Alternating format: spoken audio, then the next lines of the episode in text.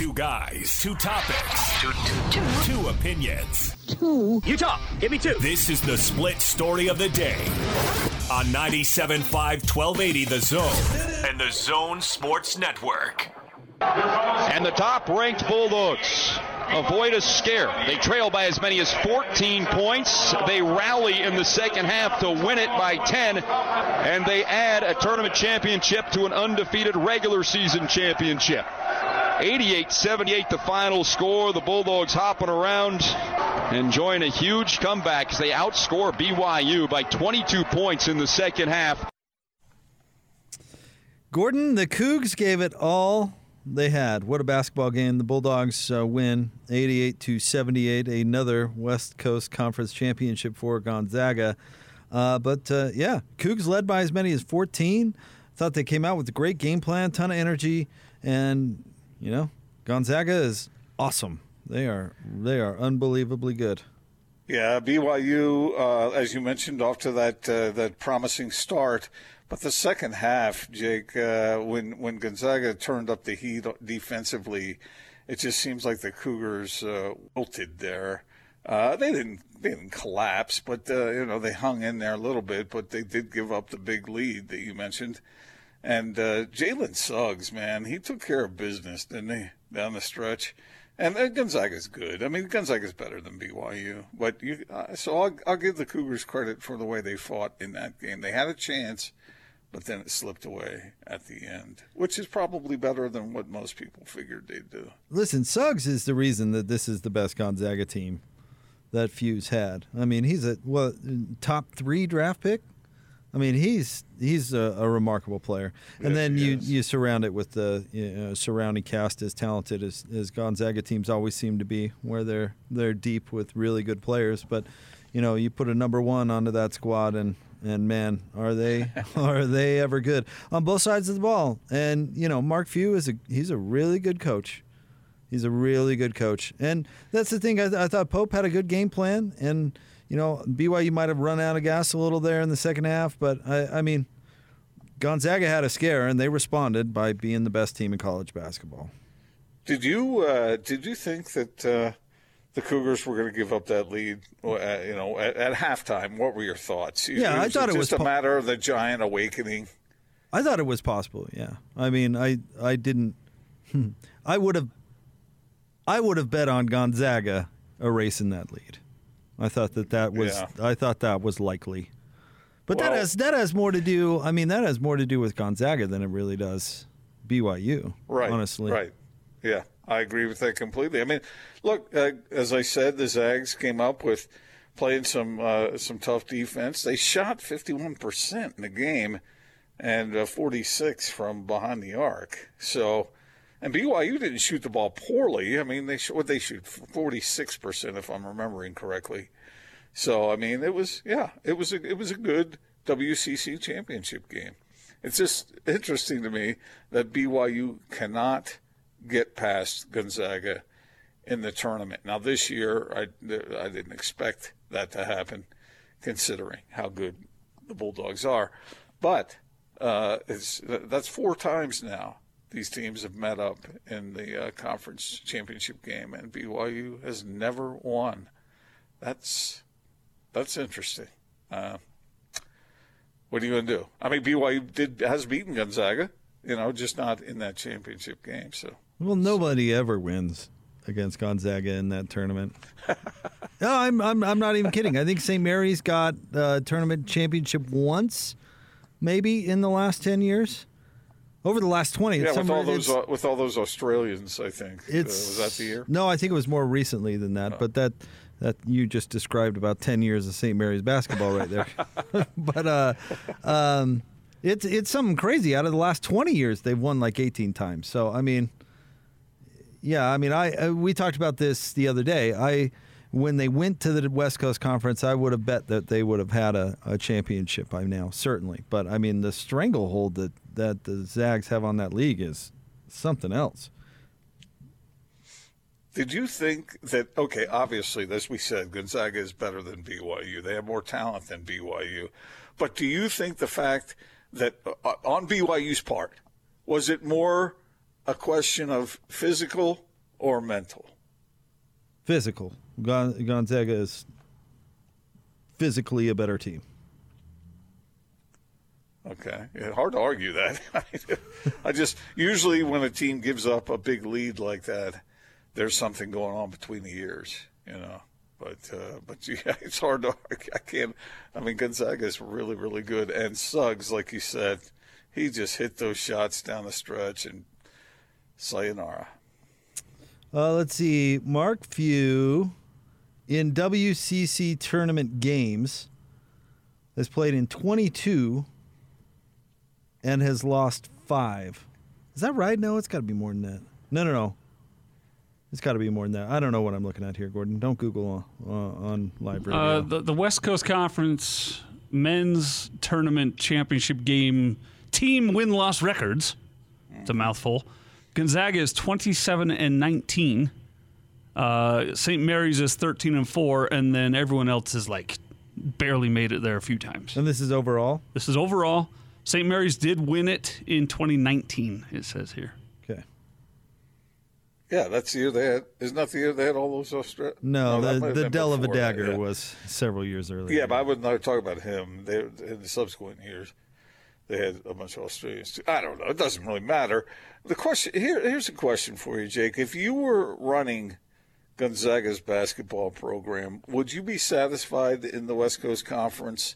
Because there's two ways of looking at it. One is, you know, people complain. They say, oh, you know, if Gonzaga wasn't playing in that league, they would have some losses, and anybody can win that league and all that stuff. And a lot of times when people dominate a league, they want to move on to something a little more in the spotlight.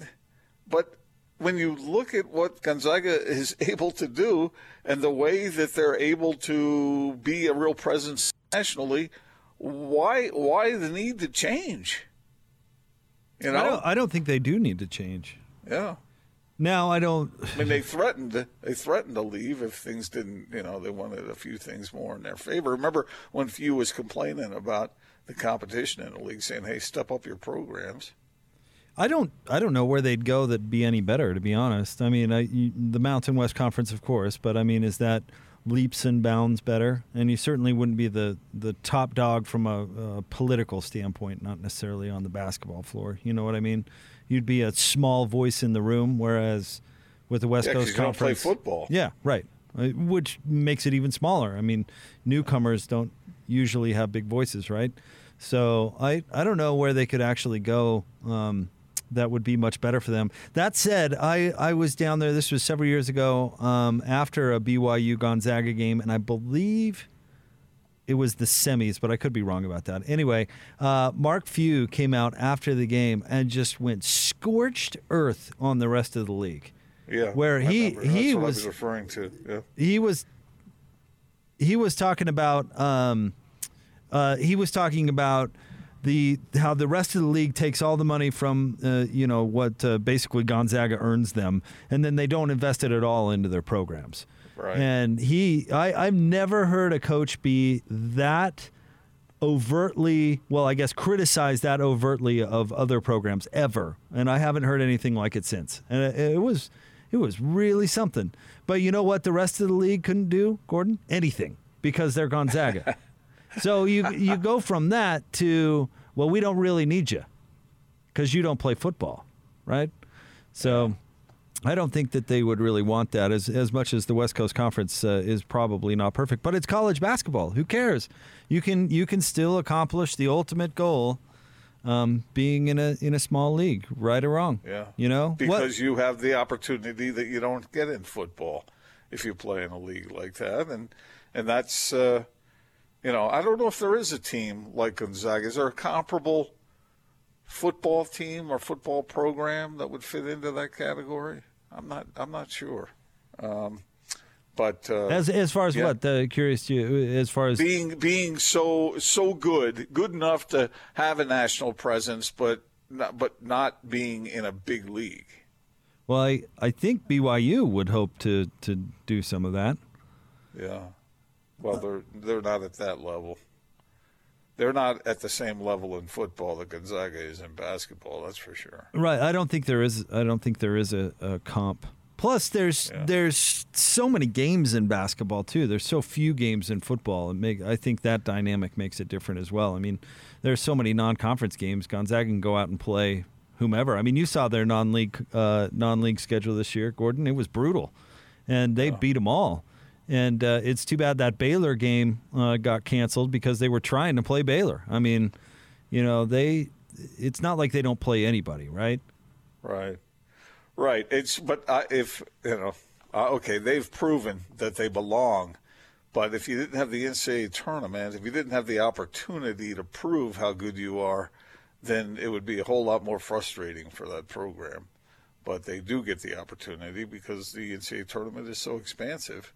And, you know, no one's going to rob them of their opportunity the way individual programs in football might be prevented at times from showing what they can do. You know, like what league did UNLV play in with Larry Johnson and that crew? Was it the Big West? You know, that league didn't matter because you knew how good that team was. That's another thing that Gonzaga does that there's not an equivalent in football is – there's not a non-P5 team that passes the eyeball test as the equivalent of Clemson. You know what I mean?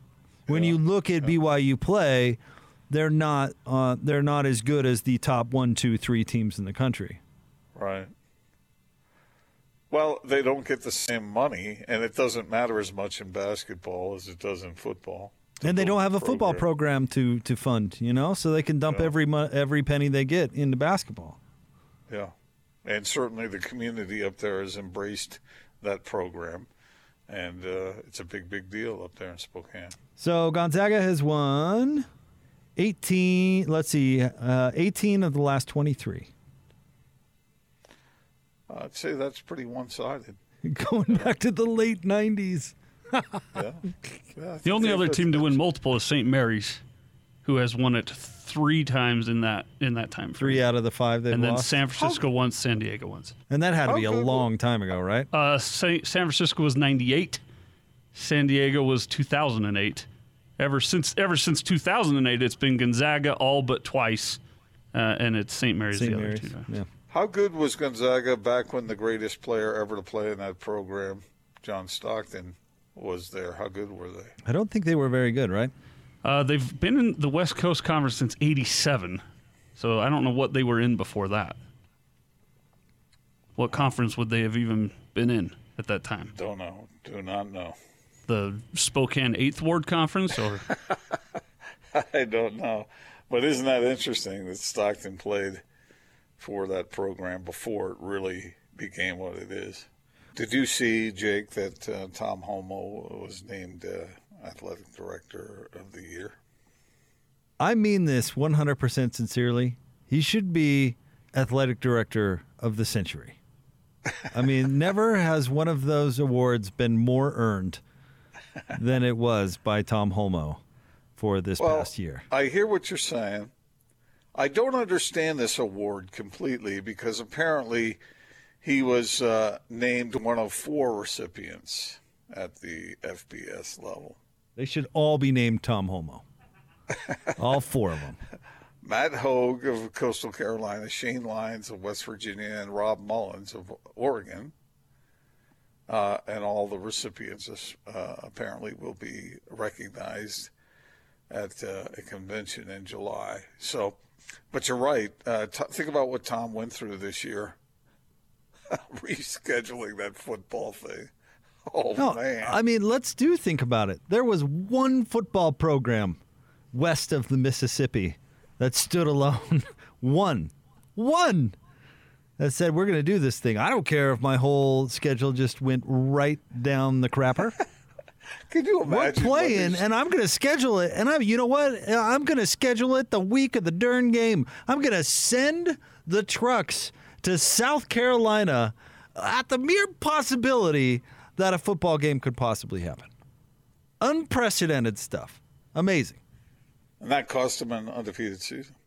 Well worth it. I'm so glad they played that game. And I loved how they handled that loss, too.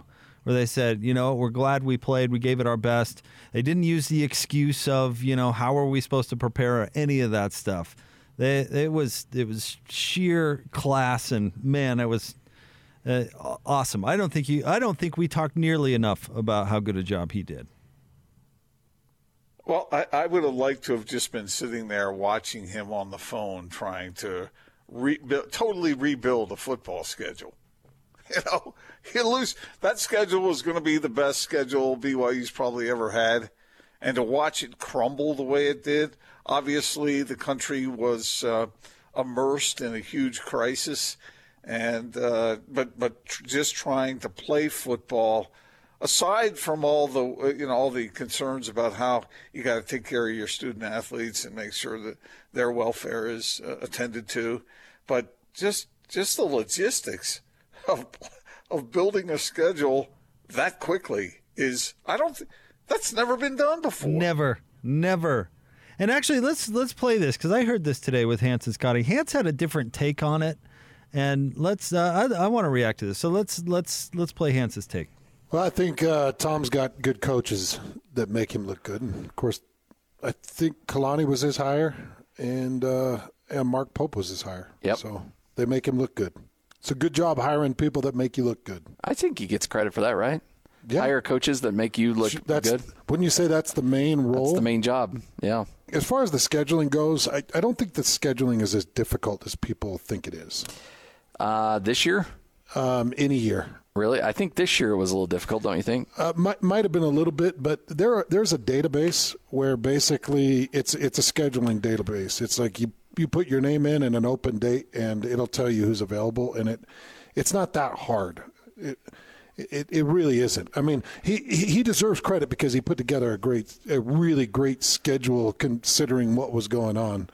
But I think the best thing Tom has done is who he's hired.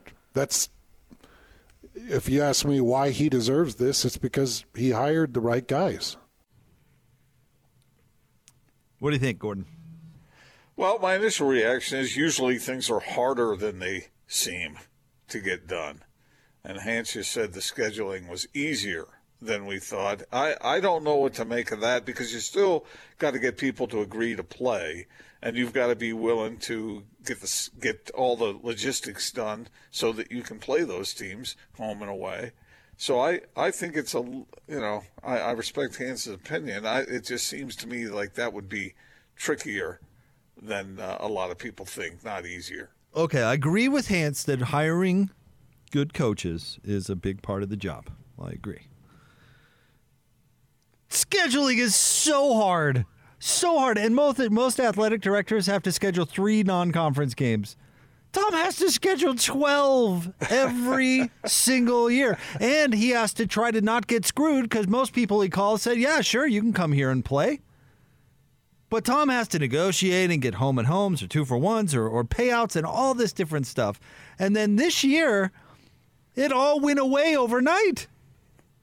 All years of hard work was just like, yeah, it's gone. So what are you going to do now? And he had to start over?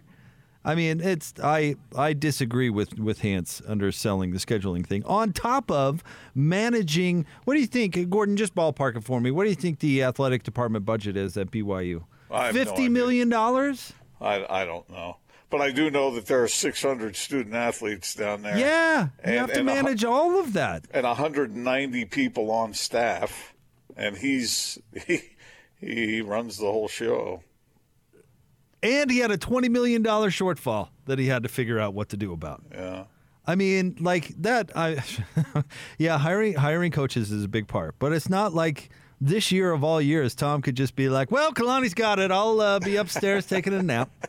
If anybody needs me, I'll show up when the time comes. Come get me next week. I think Hans makes a good peek behind the curtain idea or suggestion about that scheduling platform in a normal, all things fair considered circumstance. But even in another year that's not a pandemic, as you mentioned, Jake, BYU is an independent. That's a database that they're not really in. And they have to find someone for every single week. So whereas if back when he was in the Mountain West, maybe it was not easy, but easier than it is now to just log into that NCAA website, put in the dates you're available, and see who comes a-calling. Well, it's about so much more than just who has an open date. Tom Holmoe got Michigan State to come to Provo. That ain't easy. Yeah. A Big Ten school isn't traveling to Provo because of their health. Didn't he? Who else? Wisconsin came to Provo. I mean, we can go down the old. I mean, that just doesn't. They don't. They're not doing that because they want to. They're doing that because Tom found some pictures somewhere or something and is twisting their arm. I don't know, but it's not easy. Texas. Notre Dame, although they never returned the favor again. Yeah, that's kind of a bummer. But USC. But they did come to Provo. But that was, I'm not, I don't that think was that a long was time ago. Tom, that was 2004. Yeah. Tom took over in 2005.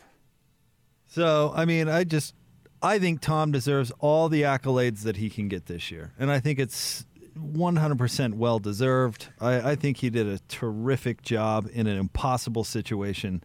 And, you know, I don't think he can actually get enough attaboys for the opportunities that he provided for his student athletes. You sit down and talk with Tom Holmoe, and you're not going to agree with everything he says, but you're going to agree with a whole lot of it. He's a pretty level-headed, common-sense kind of guy. And one of the things that stands out to me that has been an emphasis of his is working with those student athletes down there. I mean, he, especially as it pertains to mental health services, that's been something that he's tried to make better, and that I just have a lot of respect for that, because a lot of these students, they're under a lot of pressure, and I know that there are people out there saying right now, well, I went to school and I worked two jobs and I had to keep my grades up and I had to do this and all that, but a lot of these athletes are under a whole lot of pressure, because being able to compete at that high a level, and this is true for all student athletes, but we're talking about Tom here, and he recognized the situation, especially in a year like this where the pandemic was going on, but also, you know, just normally, societally, these kids have certain challenges, and they're trying to find success in the face of that. And he's trying to help them along that way, and that's a big deal in our country. And I you know, just erasing the stigma that comes with that is a major achievement, and to provide the kind of help that's necessary, that should be in place to help these athletes. I think that shows you that Tom Holmoe was more about winning games. All right, we'll have more coming up next. It is The Big Show. Gordon Monson, Jake Scott, 97.5 and 1280 The Zone.